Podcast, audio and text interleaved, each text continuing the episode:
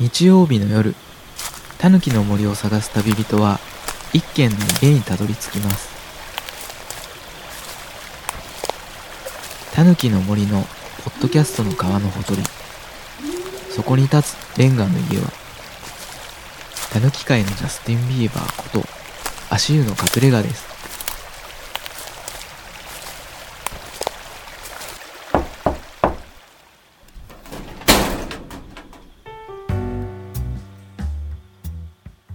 もども、たぬき界のジャスティン・ビーバーこと、アシューです。この番組、ニューノーマル退屈日記は、ニューノーマルに退屈してきた、このたぬきことアシューが、ニューノーマルをサバイブするようなハックを語る番組です。いやー、皆さん、久しぶりです。もう毎回1ヶ月ぶりですっていう風に言ってるんですけどね、今日はこのシーズン2に入って、タヌキが山小屋で、まあ、生活してて、ネットで知り合った友達とちょくちょく交流をして、そしてちょっと前にタナシンさんにゲストに来ていただいたんですけど、今日は素敵なネットのお友達お二人に来ていただいております。はい。では、ちょっと紹介させていただきます。えーダークラジオから船右衛門さん、そして表人の声ログから表人さん、お二人に来ております。よろしくお願いします。よろしくお願いします。よろしくお願いしま。お願いしますす。すいません、なんかもう僕1ヶ月ぶりぐらいなんで、リハビリ感がすごいんですけど、ありがとうございます。ありがとうございます。ありがとうございます。お呼びいただいて。ようこそあの、レンガ屋っていうか、あの、ジブリ汗まみれのレンガ屋をイメージして、こうう、んうんレンガ屋に遊びに、友達に、ネットの友達に遊びに来てもらった感じで、今日はやろうかなと思ってるので、よろしくお願いします。よろしくお願いします。いしはい。いや、お二人ともね、ポッドキャスターなんですけど、早速ちょっと自己紹介をしていただこうかなと思ってまして、はい。じゃあ、まずはそうですね、船山さんから、はい。お願いしてもよろしいでしょうか。はい。えー、はい船右衛門と申します。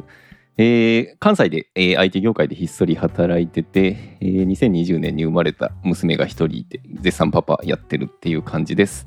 えー、ポッドキャストの番組に関しては、えーダークラジオっていう、えー番組を一個やってまして、まあ、個人ジャーナルっていうジャンルでやってるんですけれども、まあ、一人語りの番組なんで、まあ、毎回、えーテーマとかあるわけじゃなくてですね、まあ、何か話したいことができたら話すっていう感じの不定期スタイルでやってるんで、まあ、更新がかなりサボりがちなんですが、まあ、今でも4ヶ月 サボってる感じなんで、そろそろ撮らないとなっていうところに、えーゲストで呼んでいただいて、いやー今回ありがとうございます。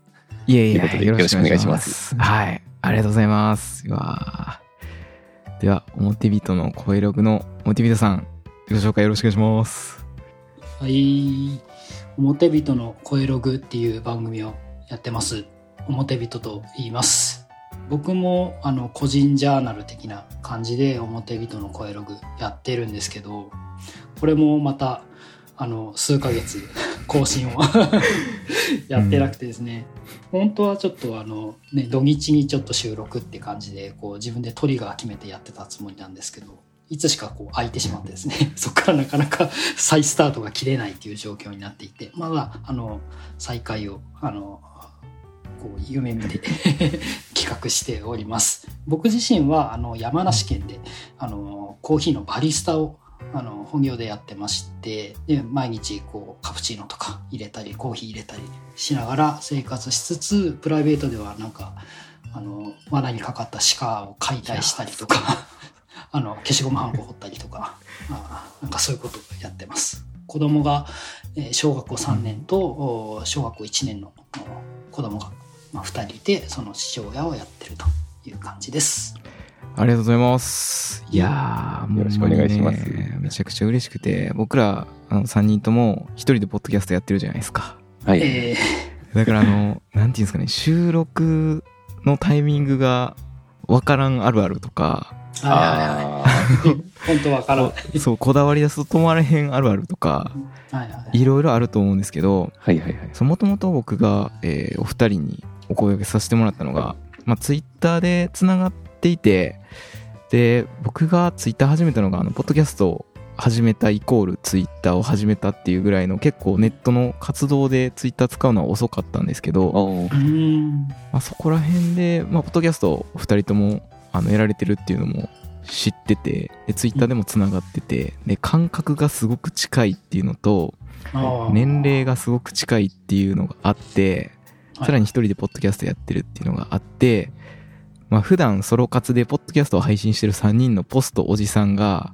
うんほぼ初めましてで1時間番組2時間番組やるとしたらどうなるどうするみたいなのをちょっと一回ねこのニューノーマルのあのハック化でやりたいなと思ってまして結構ねニューノーマルっぽいなと思ってネットでポッドキャストで知り合った3人が喋るみたいな、うんうんうんそう僕らの時代グータンヌーボーへの憧れみたいなのがあったんで。あ感じでやっていきたいなみたいな。そう。あんまりないと思うんですよ。一人で喋ってる人が3人集まってやるみたいなのが突然みたいなのがそうなんですよね。だから普段一人で喋ってるんでこういう合わせをするっていうのが僕は初めての経験なんですけれども、すごく緊張してますね今。そうっすね。新鮮だし この、ま間の取り方とかが ちょっとな、うん。慣れない感じがあるんですけど果たしてどうなるか。ズームでやっぱ顔見ながら喋るって大切だなと思ってていや確かに、うんそう。もう僕おじさんなんでもう顔やっぱ見て喋りたいみたいなのがあるんですよ。目を見て喋りたい。そう。でお酒もね片手にしてちょっと早速なんですけど、乾杯していやいやい。きたいなと思うんですけど乾杯。乾杯。乾杯。はい。はい。いやーそうなんですよね。まあちょっと年齢的になところでいくと、えええー僕が33歳で1988年ぐらい生まれ。うんでうん。表人さんが38歳。あそうですね。ね。千1900 1983年生まれですね。はい。で船右衛門さんが37歳のそうですね。えー1984年生まれ。1984年生まれですね。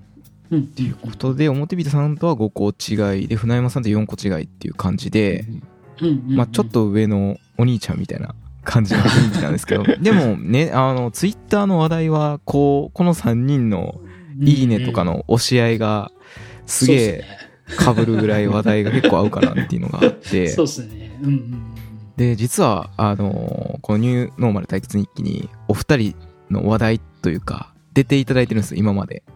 あのリスナーの皆さんに紹介するとですねうんまず表人さんが、えー、とうん。僕の番組の方にボイスメッセージを過去に送ってくださってまして、はいはい。はいそう。なのでえっ、ともう出演してますすでに。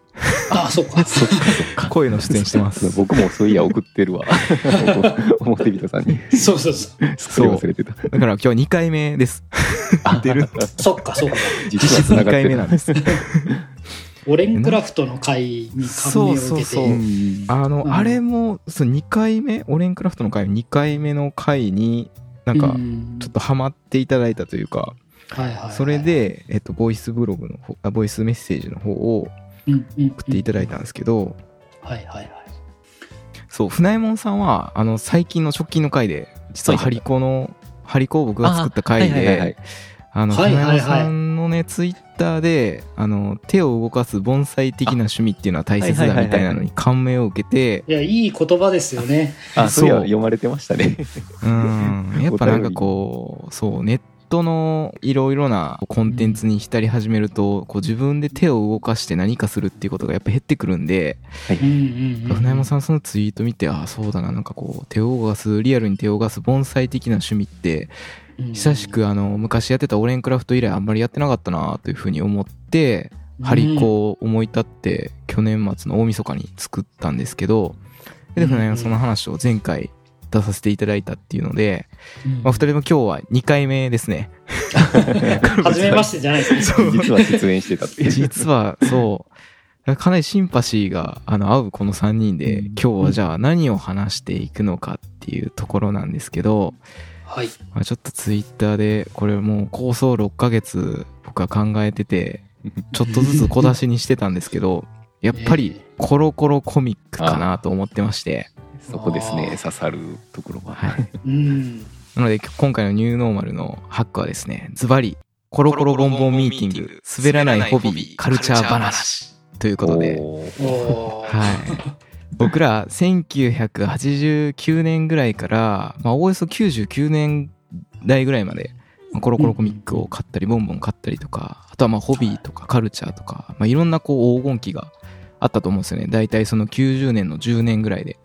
で、そこら辺、えー小学生、まあ大体小学校1年生から小学校6年生ぐらいまでを、辺多分そこら辺の10年の前後で過ごしてるはずなので、多分今そこら辺で吸収した内容が自分の中にこう DNA として染み込んでて、でニューノーマルでも通じるハックっていうのが、まああるんじゃないかというか、でよくリバースエンジニアリングってあるじゃないですか。うん技術の分解して構造をし調べていくみたいな。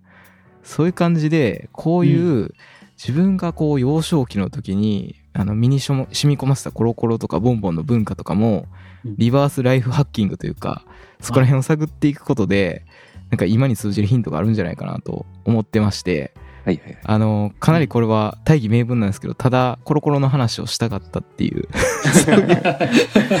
まあ、リバースエンジニアリングって割と専門用語なんで、まあ、はい解釈すると、今出来上がった我々大人になった自分をもう一度分解してみて、まあ、我々が何で構成されてるかっていうものをうん探ってみるみたいな、そんなイメージですか？ありがとうございます。素晴らしい。お兄ちゃん、ありがとうございます。はい。っていう感じで、まあ、コロコロとかボンボン、あとゲームの話とかを中心に、まあ、トピックを上げていって話をしていきたいなと思ってますんで、よろしくお願いします。よろしくお願いします。よろしくお願いします。ニューノーマル、ニューノーマル、ニューノーマル、ニューノーマル。あの機械のジャスティン・ビーバーこと、あの機械のジャスティン・ビーバーこと、あの機械のジャスティン・ビーバーこと、あの機械のジャスティン・ビーバーこと、アシューと申します。ニューノーマル退屈日記。じゃあですね、まず早速なんですけど、えーいきなりとこうトピックに入っていく前に、まあ、コロコロ読んでた時期が、まあ、おそらく、小学校1年生から6年生ぐらいかなと思うんですけど、み、皆さはいはいんどんな感じですか、表人さんはボンボン派？そうですね、ボンボン派だったんですよ。で、弟がコロコロを読んでいて、はい。で、弟が4個下なんですね。ああ、はいはいはいはい。なので、足湯さんとかと多分世代が、その辺がこう合致するんですよ。そうですね。で、その頃のコロコロがうちにあったっていう感じなので、だから大体同じぐらいのところのコロコロを読んでるんじゃないかなって思うんですよね。この兄弟がいるとかで、こう、あの、交換できるとかっていうのはかなりでかいじゃないですか。そう思います。うーん。うん両方知ってたってことですね。コロコロボンボン。そうですね、コロコロボンボン読んでましたね。いや、これは強いですね。強強さとかあるのかな賢者です。え、船山さんコロコロやったんですか、ね、そうですね。僕はメインがコロコロで、まあ、うんボンボンとかも、まあ、友達の家だったりとか、あとは、はい。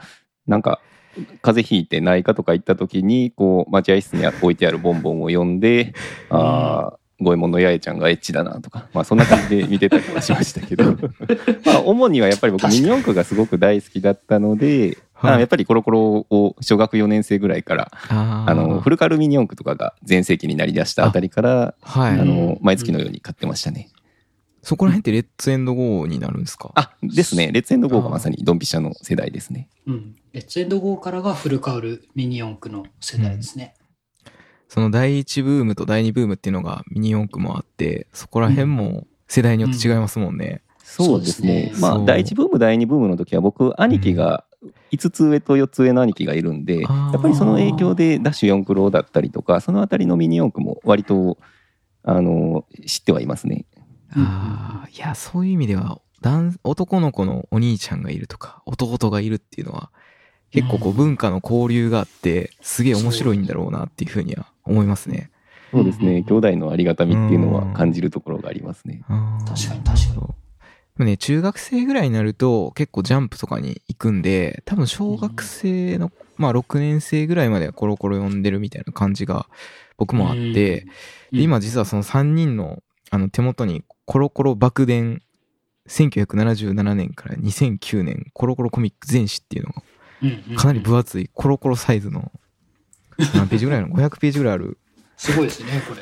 本を辞書みたいなのを手に取ってこうパラパラ本当にバラバン紙みたいなうん。コロコロの歴史が載ってるこれめちゃくちゃおすすめの本なんですけどあ足湯さんに、はい、紹介されて買いました、そこ。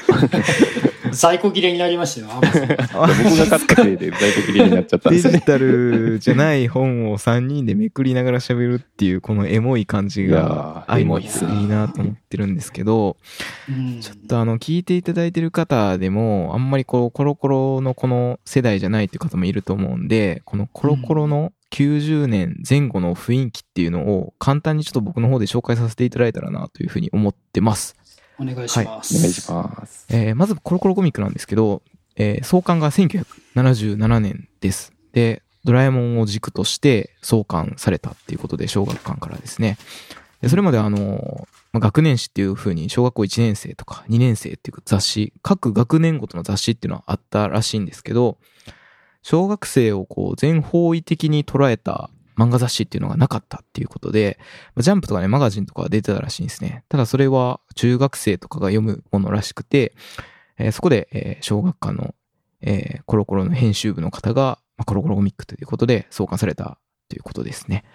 で、そこから、えー1977年から10年後の1987年に100万部を突破したっていう一個の、まあ、歴史のポイントかなと思ってまして、この時はまだ僕的には生まれてなかったですし、僕らも多分結構ちっちゃかったかなと思ってまして、この1987年はビックリマンっていう有名な単語博士とか、RC ラジコンのタミヤの前ちゃん、ハドソンの高橋名人、で、あと大長編ドラえもん漫画みたいなので、えー相乗的に100万いったらしいんですね。あんまりなんかビックリマンのイメージって僕もなくて、うん。そうですね。ビックリマンはちょっと上の世代ですね、僕より。ビックリマン確かに2000とかそういうのはあるんですけど、うんそれもなんかこうリバイバルされてからみたいなイメージがあったんで、僕らの時はスーパービックリマンって言って、あの、セイントセイヤっぽい感じの、こう、はいはいはい。アニメに黒、なって、クロスを装着する、めちゃくちゃ熱い、あの、アニメあここらるんです。辺多分ちょっと被ってるぐらいですね。そうですね。単語博士とかあんまり知らなかったですし、ううんん。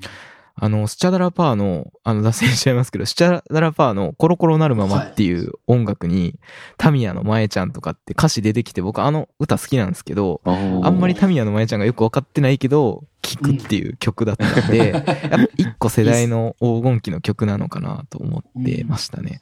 やっぱちょっと上ですよね。だから、ビックリマンってやっぱ近所のお兄ちゃんとかがめっちゃやってたっていうイメージですわ。すね僕らの場合は。船山さんのお兄ちゃんがやってるはやってましたね集めてて多分。で、なんかシール、ルの外れというか、うんカスみたいなシールをくれたりとか、あとウェハースだけもらったりとか、なんかそういう思い出はかすかに残ってますね。カスみたいなシですよね全然当たりじゃないやつ。ウェハースをめっちゃ捨ててシールだけみたいなんで。そうなんですよあのウェハース美味しいと思うんですけどね。美味しいんですよ。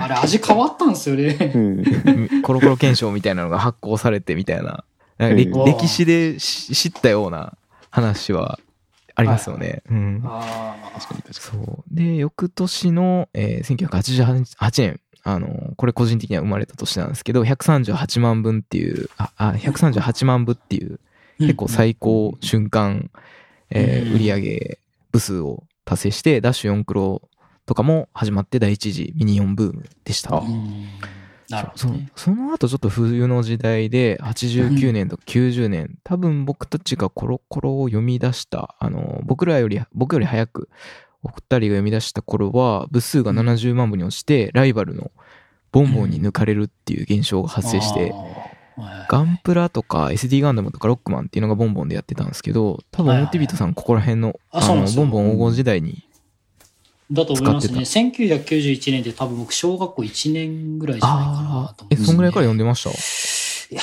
ーでも、もう、もうちょっと後だとは思うんですけど、うんでもやっぱりその、こう、下味ができてましたよね。その読み始めた頃って、その SD ガンダムとか、ガンぐんぐんプラとか破竹の勢いでそうですね。伸びてきてるみたいな。うん。いやーですよね。だからそう。やっぱり、こう、勢いは感じましたよね。結構なんかこの1991年とかになるとダッシュ4クロから3年経っててミニオンブームも落ち着いてきててうん。なかなかこうコロコロの上位の、えー漫画ランキングも1位がスト2の4コマ漫画とか2位がボンバーマンの4コマ漫画っていうあんまり。あまり花形がなかった時代らしいんですね。もちろん面白かったんですけど、4コマ漫画って。うんうん、で、きゅちょっと経って、1994年に、爆走兄弟レッツエンドゴーの第二次ミニオンブームが出て、うん。で、うんヒッ95年、翌年に楽器王山崎。で、僕が個人的に好きなカンニングっていうカンニング漫画。これはあうんの、出ましたよ、僕も。今受験シーズンなんでかなりセンシティブな漫画なんですけど。笑えない話になってきましたからね、カンニング。で、ビーダマン、あの、ビーダマンの漫画が、ビーダマンが始まビーダったりとか、マンね。そして96年、もう快進撃ですね。おー。100万部、あの、コロコロが復活に返り咲いて、で、うん。96年ってこポケモンっすね。あポケットモンスター、うんポケモンカードゲーム。そして、えー F 先生、藤子 F、あの、藤尾先生がお亡くなりになられて、あ、覚えてますよ、思い出深いですけど、ね。ねじ巻きシティ冒険記。や、これ、すごい話題になって見に行きましたけど、うんうん。うん、ポケモンでこうやっぱ復活して、で、97年に、翌年にはもう100万部から200万部、2倍になって、すごいた。すごいな。こっから、なんかもうミニオンとポケモンとポケモンカードと、で、この97年でレッツエンドゴー映画なって、で、ハイパーヨーヨーが出て、たまごっち、クラッシュバンディク、オハスタっていう、もう、鶴瓶打ちみたいな感じで、クラッシュバンディックも、あれなんですか？なんかコロコロのコンテンツなんですか？なんかあの、コロコロが結構取り上げたりしてて、特に個人的に僕が ハマってたんで、なんまあかプ僕レも好きです。ステ、プレステで、プレステのゲームなんですけど、ああ、はい。ソニーから。うん。のそう、ソニーからで。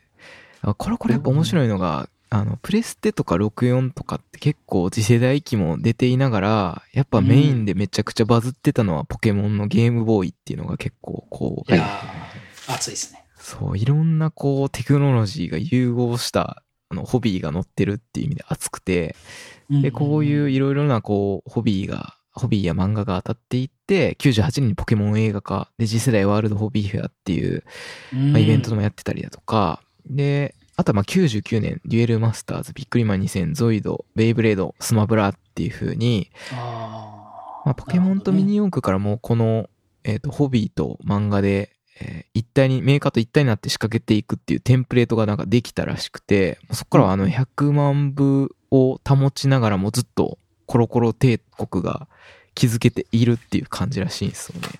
えーすごいな。いやーだからなんか、はいホビーと、まあ、漫画のこの相思相愛感が、うん。うんコロコロってすごいあるなっていうふうに、歴史を見てて感じましたね。ですね。なんか96年が一つのターニングポイントっていう感じはしますね。その、まあやっぱり F 先生っていうコロコロの代名詞であるような、まあうん方が亡くなられて、まあそれでバトンを渡すかのように新しい文化がどんどん生まれていってるなっていうふうに個人的には。あ感じますね本当ですね。くしくもそのタイミングですね。なんか、そう、確かにコロコロが始まったのも僕、ドラえもん6としてなんですけど、ちょっと胸熱ですよね、それを思うと。うん。絶対に表紙とか背表紙には、あの、ドラえもん入ってますしね。うんうんうんうん。確かに確かに。個人的な思い出としてもやっぱりこのうん。90年代後半ってすごくなんかうん。エモいものがあったなっていうのを感じるところがあって、まあなんだろう、こう、たまごっちのブームとか、はい。エアマックスのブームとか、まあインターネット時代の到来であったりとかあり、ますね。まあ。そういったところのビッグウェーブ感みたいなものを、もうあらゆる媒体から感じてたなって思うのがこの時期なんですよね。インターネットも結構身近に感じれるような年代うんでもあったんですかね。そうね。96年ぐらいからうん僕、こち亀が好きなんですけれども、こち亀でよく そのインターネットの話題っていうのが取り上げられるようになって、まあ、それでパソコンに興味持ち出したりとか、うんまあ、それがちょうどこの時代にマッチしますね。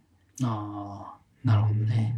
うちは、その辺はちょっと脱線しますけど。なんか、うち、うちでパソコンもなかったんですよ。あ結構、結構、結構あ、そういう家庭もたくさんあったかと思うんですよね。そうですね95年にそうですね Windows 95が出たとしてうんうんうんも、別に家にはワープロぐらいしかないみたいな。はいはいワープロはだ確かに黎明期って感じそうですね。でしたね。だから、だから、アンテナ張ってる人たちは、もしかしたら、あって、あったのかもしれないですね。うん船右衛門さんとこには、あの、あの、ラジオを聞くと、そうですね。家に、家にあったっていう話ですけど、うちはなくて、だから僕は大学入ったのが2002年なんですよね。うん。で、一人暮らし始めて、あの、インターネットっていうその環境を手に入れて、はいそこからこうネットの世界にそこから飛び込んだっていう感じですね。どっちかって言ったら。だから結構遅、入るのは遅かったですね、インターネットの世界に。でもその、なん、なんていうんですかね、うんその、勢いみたいなのはずっと90年代にこう溜め込んでて、すごいかんそういうのを感じながらはい生活してて、で、やっと環境が揃って、インターネットの世界に2002年ぐらいから飛び込めたっていう感じですかね。あーやっぱりインターネットがなかった時ってこういう雑誌とかを見てもう情報収集するしかねえみたいな。あと現場に行って収集するしかねえみたいな感じだったんで。いや、本当そうです、そうですね、確かに。だか。そういった意味では本当にコロコロっていう雑誌うん。が、そういう総合的に、そのホビーとかを網羅してたんで、めちゃくちゃすげえ、あのー、アイテムだったですよね。必読書です。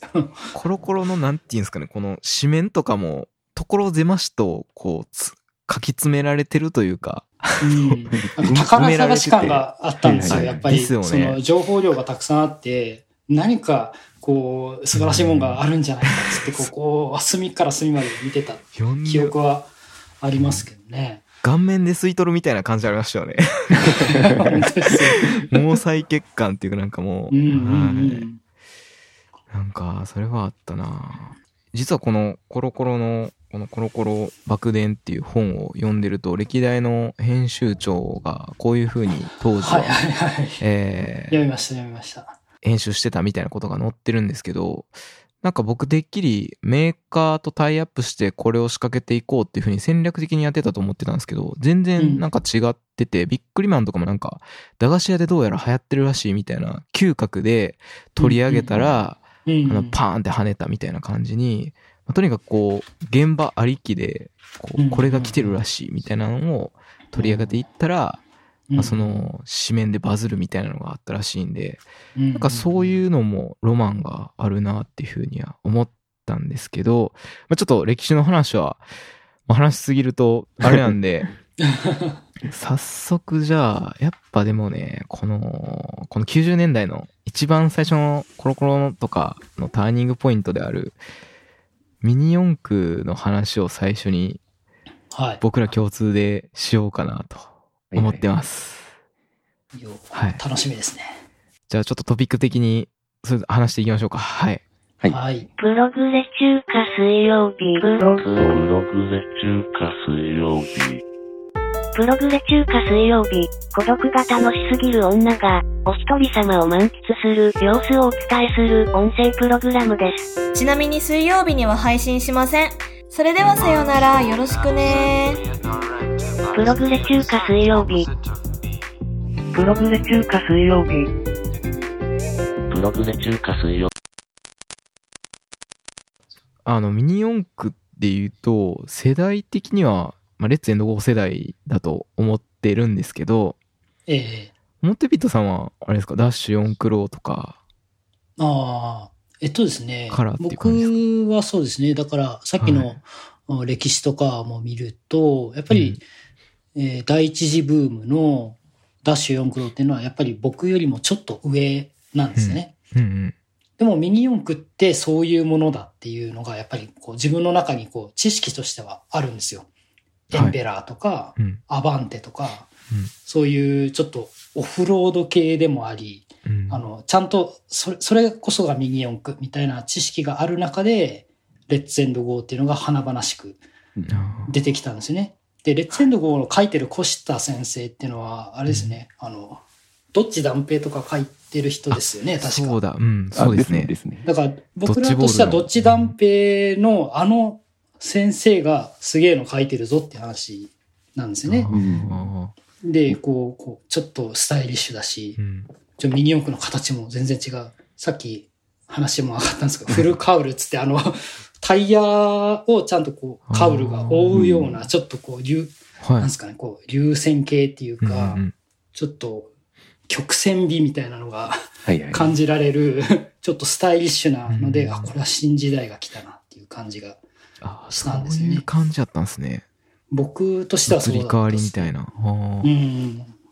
ダッシュだ、え、ダッシュ4クロって、あの、なんか、えっ、と、ザ、ザウルスさん。あ、ザウルスですですさんですはい、ザウルス先生です、ね。イメージ的にはババギーっぽい、なんかこあ、う、そう。ですね。あの、トゲトゲのタイヤが標準でついてたのがスダッシュスパイクタイヤですね。みたいな感じ。あれが遅いんですよね。そうですね。実際にあれはオフロードっていうか、多分僕もちゃんと漫画読んでないんですけど、世代じゃないんで。でも実際にあの、野外でうんですね。ミニ四駆を走らせたところ、あの、ホッケーのあの、あ、あの、パターみたいなやつ。パパターンみたいなやつで、ゴルフこう、ゴルフのパターンみたいなやつを、こう、使って、こう、方向を変えつつ、こう、野外でこう走らせてるイメージがどうしてもあるんですけど、やっぱその、外で走らせるためうんうんうに、んちょっと武骨な、あの、野外用のタイヤを履いてたっていうイメージですね、ダッシュの実際当時あまり僕も兄の影響でそのダッシュ4クロ世代のミニ四駆とか持ってたんですけれども、あんまりコースとかが持ってる子がいなくて、で店とか行ってもそういうコースとかなかったんですよね。はいはいなのでどちらかというと外で公園とかで走らせて遊ぶとか溝で走らせて遊ぶとか。速攻でやりましたね。そうなんですね。で 遊ばしてて、ちょっと網の奥の方に行ってしまって、そこを潜っていくみたいな、こう、はい。ダイハードの、まあ、クレーンさんみたいな感じで、ダクトの中を這いずり回る感じで、溝の中潜っていく。みたいなことやってましたね。はいペースっていうよりは本当に外で、あの、ラジコンより、あの、安く、あの、いろいろカスタマイズ可能なものを走らせる楽しみみたいなのが初代のミニ四駆にはあったような感じなんですかね、じゃそうですね。そんなイメージですね、うん僕は。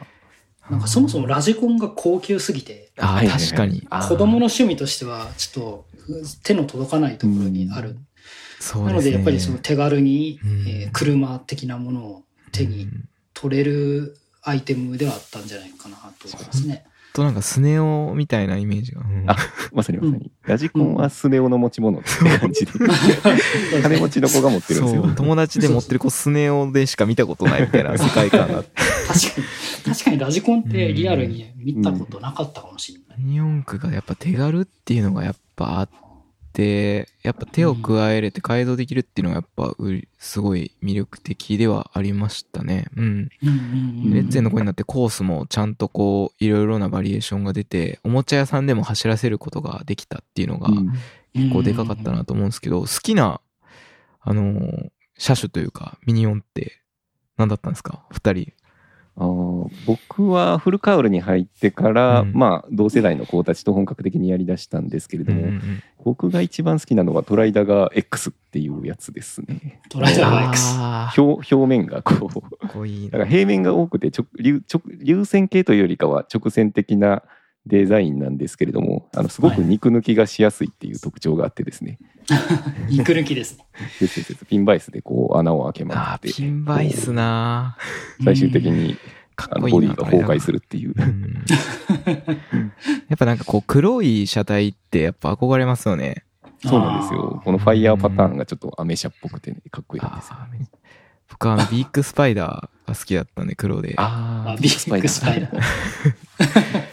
いや漫画で出てあれがボディ化されるときにこれどんな風にモデル化されるんだろうみたいなそういうワクワクありましたね。その先に漫画で書発表されるんじゃないですかこうミニ四駆の新しいのって。はい。で、モデル化されるまではちょっとタイムラグがあって、まあ、ちょっとしてから実際にミニ四駆として発売されるんですけれどもやっぱり実写で出るまでどんな形をして出てくるのかっていうのがわからないのでそれを待つドキドキみたいなのってありましたね。うん、確かに確かに。なんかそれはありましたね。なんかラジコンの時って、あの、実際にある車体ありきで作るみたいな感じだったらしいんですけどうん、途中で多分コロコロのオリジナル車体みたいなのをタミヤとしての初めての試みで作ったみたいな風に書いてたんで、そこからなんか、やっぱうん、うん。オリジナル車体っていうのが人気出て、やっぱミニオンの方に受け継がれたみたいな感じで、うんやっぱいいですよね、こういううん、あの、事前にこう、欲しい欲を煽って、出た瞬間にガッツくみたいな。そうまいですね。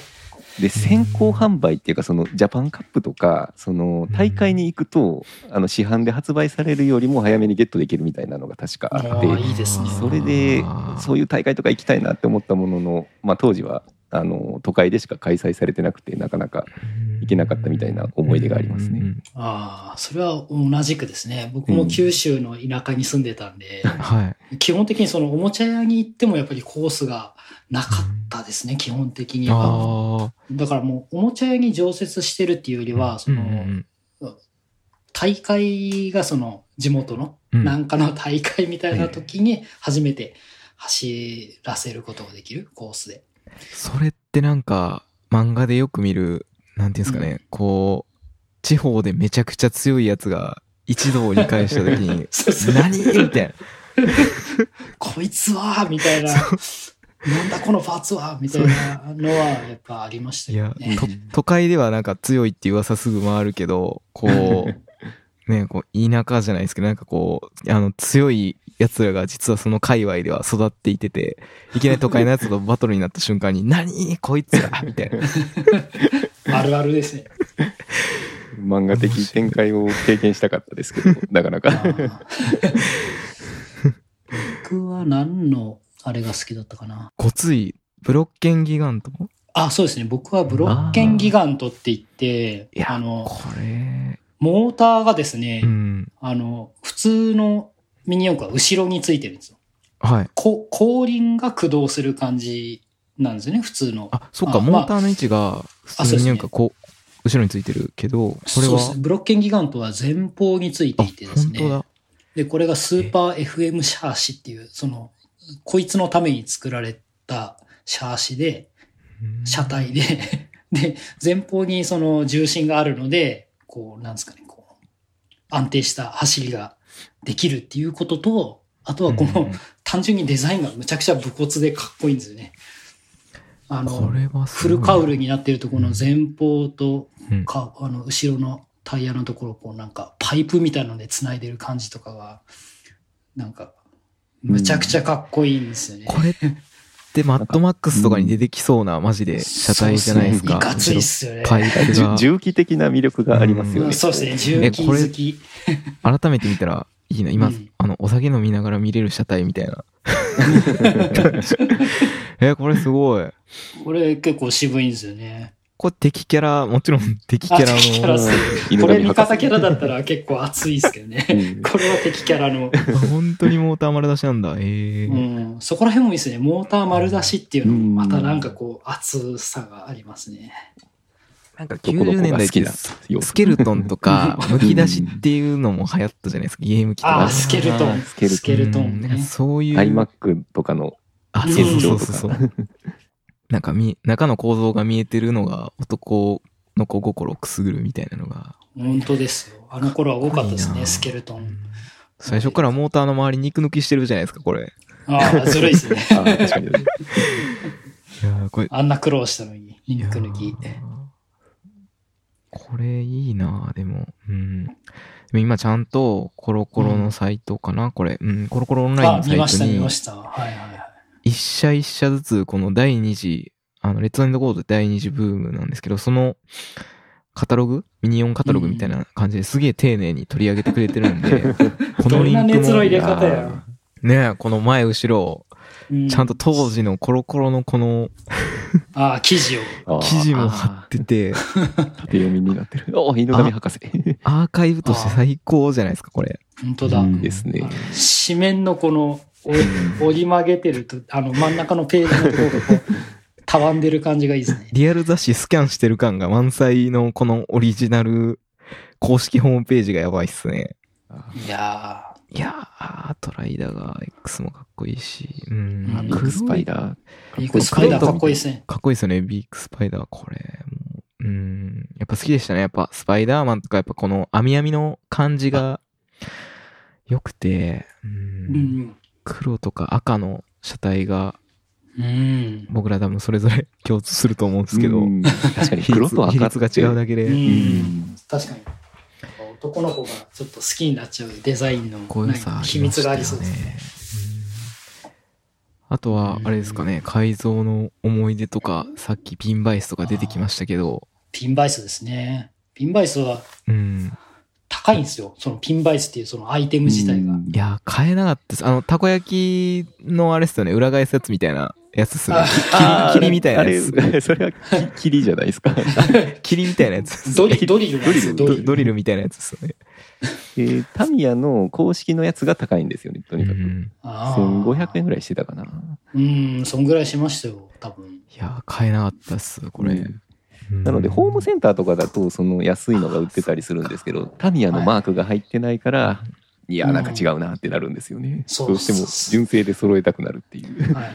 子供だからう、ん。その辺のこう情報が、信憑性みたいなのがわかんないから、うん。やっぱりタミヤのマークがある、コロコロに乗ってるあれを欲しいってなっちゃう。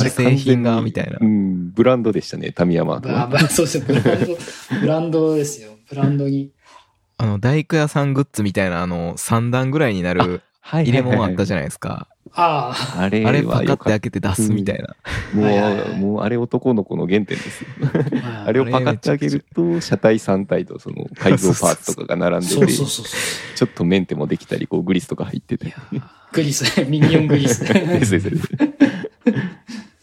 ミニオングリス大事ですよ。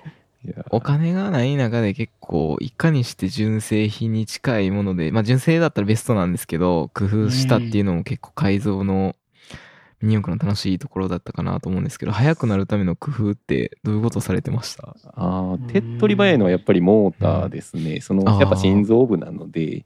でまあ公式で売ってるモーターだとトルクチューンってやつが一番早かったんですけれどもただそれを超えるためにまあレースで使えないハイパーダッシュモーターとか、なんかそういうのがあの公式からも出てたんですけれども、まあそれを超えるあの5000円ぐらいするクオーとかハオーとかって書いてあるありましたね。ああの漢字2文字とか4文字ぐらいのよろしく的なやつですよね。でレース専用品って書いてるけどレースだと使えないっていうね社外品ですよね。ですです概要欄にリンクをまた貼っとくんですけど、すげえ懐かしいというか、そうなんですよこのああ、なんか見覚えあるで。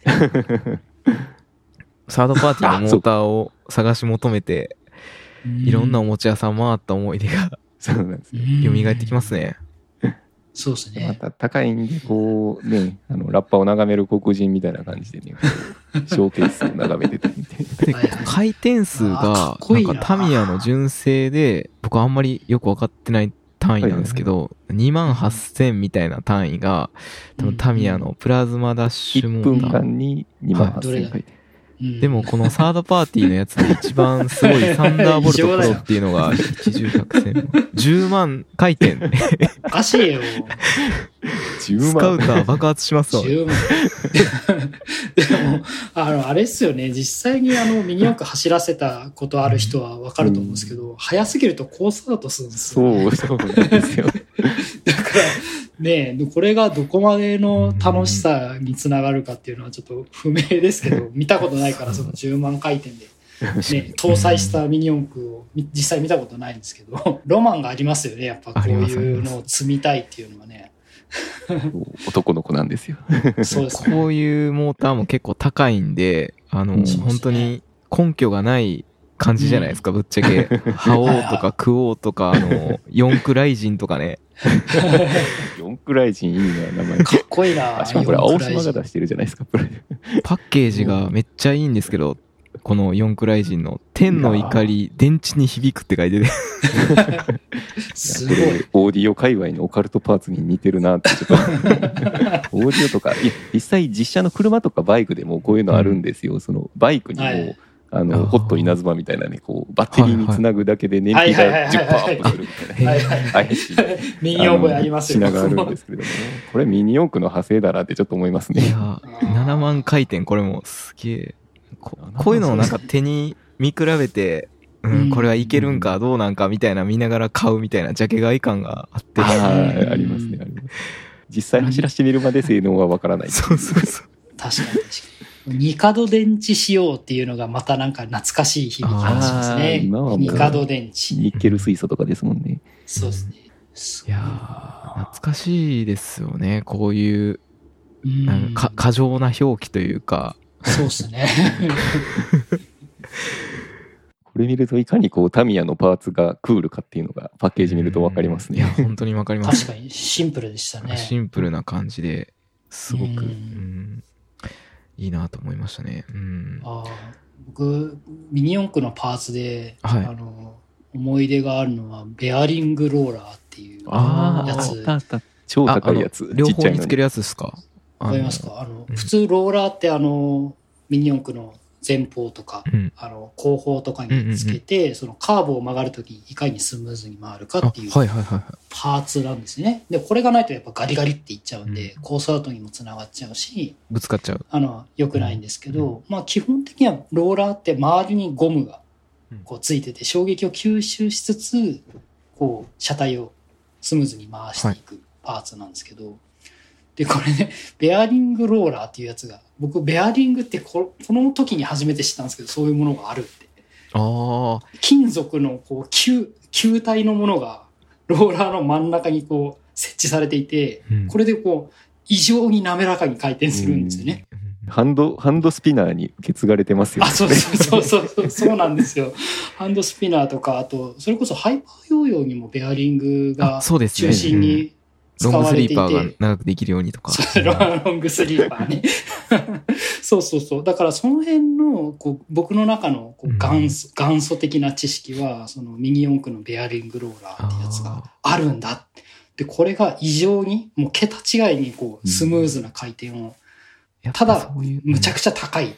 これも、4つ揃えると1000円は絶対超えてたような買えなかったです。だから僕これ。ううんん。ミニ四駆の本体が1台600円とかでしたもんね。そうですね。本体より高かったんじゃないかな。うん。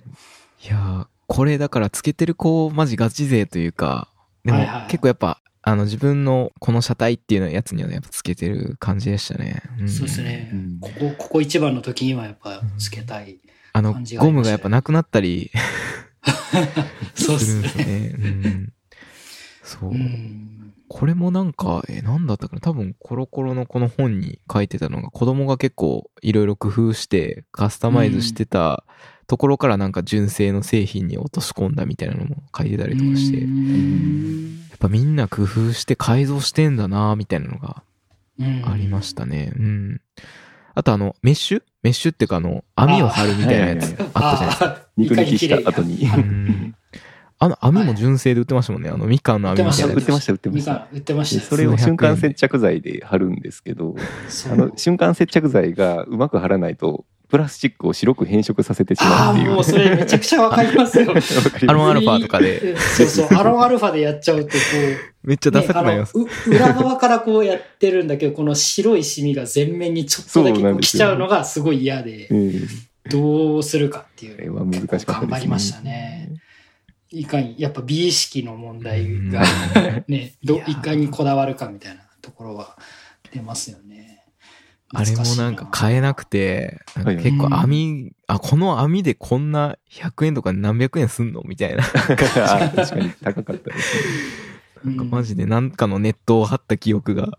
うんあうあ、やっぱん。ね色、色がね、色がいろいろこう綺麗な色が揃ってありましたね。純正のやつは。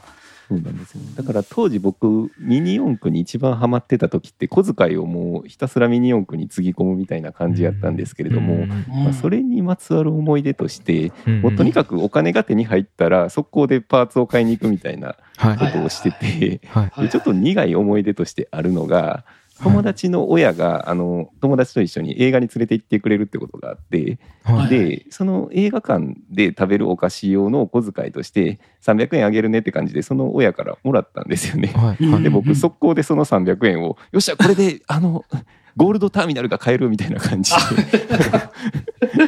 で で友達がもう、うんえこれそういう用途でくれたお金じゃないやろみたいなすっごい冷静な目で見られたのも今でも思い出すんですけれどもそれは渋いですね。まずゴールドターミナルっていう響きがちょっとそうなんですよ難しくて。でそれが確かに300円やったと思うんですけれどもあ、なかなか、ジュース代をパーツに変換するみたいな、ああ、すごい錬金術が。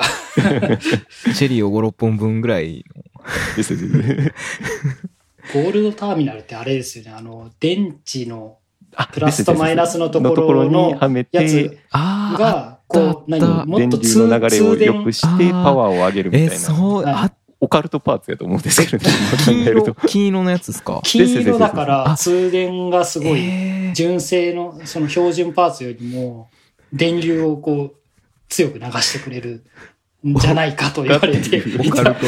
真偽 は定かではないですね ゴールドターミナルって名前もう何十年ぶりかに聞きました もう男の子ゴールドとかマグナムシルバーの次元ですよね、もうマジで。ええうん、本当ですよ。カットベーみたいなうん感じで、さ叫ぶ感じですよね。そうっす。ゴゴールドとかシルバーに弱いんですよ。弱いです弱いですあの折り紙とかもゴールドとシルバー速攻でね、あれあ、めちゃくちゃわかります。うんわかりますゲゲームボーイとかもなんか、すあの、スケルトンと、あとゴールドとかもありましたよね。ああ、はいはいはいそうそう、ありました、ありました。ゲームボーイライトとかが出た時の最初のカラーが、金と銀みたいな感じで、ゲームボーイライトってめちゃくちゃニッチな ゲームボーイですよ。最初に買ってもらったゲームボーイなんですけど、あ本当ですか？カラーめちゃくちゃ目がカラーが出る前のやつですよね そうそうつなぎ青白く光るやつですよ。画面が。100%目悪くなりますよね。僕らの前の世代は、あの、ライトボーイっつって、ああライトボーイ欲しかったな。あの、老老眼鏡じゃない、あの、なんか、虫眼鏡みたいなやつがこう、ガッガポってはまる。あれって上、上からこう、パタって折ってやるやつですか？そうです。で、かぶせる。そこにで、そこに電球がついてて、豆球みたいなであれが影に影になるんですよね そうそうそう、微妙に見えにくい。昔のアニメーターみたいな。ですそうそうそう。トレス台みたいなねそうそうそう。いやこの前あのうんロフトに行ったらそれのタブレット版が売っててあはいライトボーイの魂がこんなところにって 受け継がれてるって思いましたけどね感動ですね。うんああ、それって、やっぱその、周りを、手元を明るくしてっていう用途で、みたいな感じなんですかね。そもそもゲームボ拡大ーイってあれですよ、その、バックライトがついてないんですよね。そもそも。あーはいはいはいはいだから、太陽の下で、こう、直接、こう、角角度を、こうやって、こう、明るいところを探しながらやるみたいな。蛍光灯とかも明るいところをこう探してやるっていうので、えらい苦労したしうん、やっぱり、当時の子供ってやっぱゲームの時間って何時間とか守らなきゃいけない中で、うんいかに布団の中で、こう、隠れてやるかみたいなところの、よ、こう、そういうの需要を満たしてくれるのが多分ライトボーイとかだったと思うんですよね。あ隠れたところで明る、画面をちょっとでも光を当てて、こう、プレイできるための、あの、秘密道具だったと。ー隠れキリシタン的な感じで、隠れキリシタン。ゲームは1日1時間ってね、高橋名人が言い出しからそうっすよね。そうなんですよ言われてましたもんね。うん僕的にあれは1日1時間は練習しろよっていう意味だと思ってたんですけど 多分そういうことですね。1日もサボるんじゃねえぞっていう素晴らしい。うんもう子供としてその拡大解釈はかなり、あの、素晴らしい大人になる。うんうん布石。逆にこう今日は3時間もやったんだぞっていう親には言わないとダメなんですよ そんな度胸はなかったですね。まあでも、なんかゲームのプロになるとか、高橋名人を目指すとか、ミニオンファイターを目指すみたいなね、そういう夢があったじゃないですか、昔。そうなんですよありましたね。ミニオンファイター懐かしい。うん僕すごい舐めた子供やったんではいだ。から僕ミニ四駆ばっか本当やってて勉強全然してなかったんで親に「あんたミニ四駆ばっかしててどないすんの将来」って言われたんですけれども「いやはいミニ四ファイターなったらええやろ」って 素で返してましたからねめちゃくちゃ熱いじゃないですか。それぐらい憧れでしたよね。憧れでもありますしうん。もうそのくらい好きなことにのめり込んでたっていう。うん。やっぱ、そう、あの、そう、高橋名人とか、まあ、あの、うん。ビックリマンのタ単語博士とか、まあ、ミニオンファイターもそうかもしれないですけど、まあ、自社の社員がはいはい。全てのリソースを注入してやってる感があるんで、熱量やばいっすよね。確かに、それな、そうですね。いそれこそ今国さんとかポケモンのねう、んその前回のラジオでもそうですね。聞きましたけど、まさにそうでしたようね。ん自分たちで作ってるから魅力がこう、もう完全にこう発信できる感じが、やっぱすごかったですね。目線がやっぱ子供と同じ目線で会話できるっていうのがあって、熱量で。だかうら、すごい憧れの職業になったんだろうなっていうふうには確かに思いますね。うん。うん今思うとその代わりを今してくれてるのが YouTuber の方々あー確かになのかなって感じがしますね。うん確かに確かに。いや、あれぐらい熱量、あれがね、サラリーマンっていうのが当時の子供には想像できなかったんで、うんあれがサラリーマンっていうのが分かってたら、なんかもっとこう、サラリーマンっていう職業に夢が子供の時から持てたと思うんですよ、多分。だからミニオンファイターってサラリーマンとかね、ですけど。ミミニオンファイターはミニオンファイターだったですよ。やっぱありミニオンファイターはミニオンファイターだし、中村名人は中村名人でだ。でそう、その名人級の人がっていう、そうか、そういう感じ。私生活の想像はしなかったですね。うん、そうそう、確かに夢がありましたよね、やっぱ。うん夢があったっすね。うん。確かに今は YouTuber だよなっていうのがあって、ううんん、腕磨いてましたね。そうですよね。逆に言うと今はホビーが商売になる時代になったって考えると、うん。うんううんんすごくいい時代になってるなと思いますけどね。